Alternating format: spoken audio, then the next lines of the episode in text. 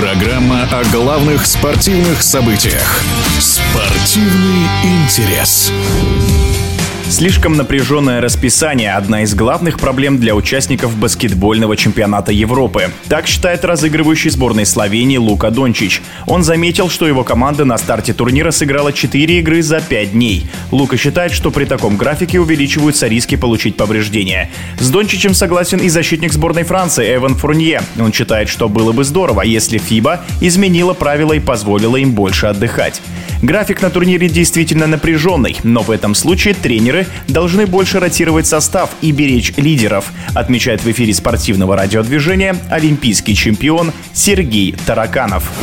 Большим интересом смотрю Евробаскет 2022, несмотря на то, что сборная России не участвует, но есть на кого посмотреть, есть с кем полюбоваться, много хороших игроков, лидеров и своих клубов в Европе, есть даже абсолютные лидеры и звезды из Национальной баскетбольной ассоциации, здесь и Лука Дончич, Янис Адета Кумпо, Губер, Сабонис, Валанчунас, сборная Литвы не все играют одинаково хорошо, кто-то лучше, кто-то хуже, но тем не менее приспосабливаются к европейскому календарю, к европейским правилам. Это не всегда легко, потому что, как правило, разница в правилах значительная, и для этого нужен определенный опыт. Много жалоб, и в первую очередь вспомню Эвана Фурнье из сборной Франции, лидера славянцев Луку Дончича, который жалуется на тяжелый календарь. Напомню, 24 команды разделены на 4 подгруппы по 6 команд, и игры проходят практически каждый день. Что тут сказать? Ну, мне сразу, как бывшему игроку, мне сразу вспоминается, я участвовал в шести чемпионатах Европы в бытность свою карьеру в сборной Советского Союза. Игр были, ну, никак не меньше, они были практически каждый день, тогда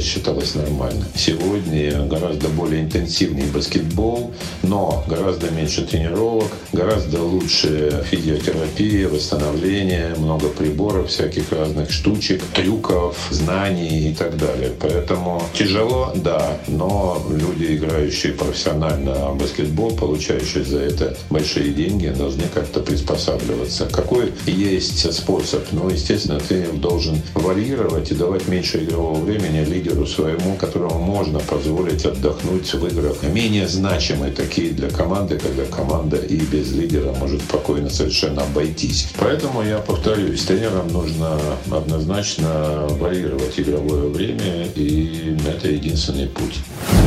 В эфире спортивного радиодвижения был олимпийский чемпион Сергей Тараканов. Спортивный интерес.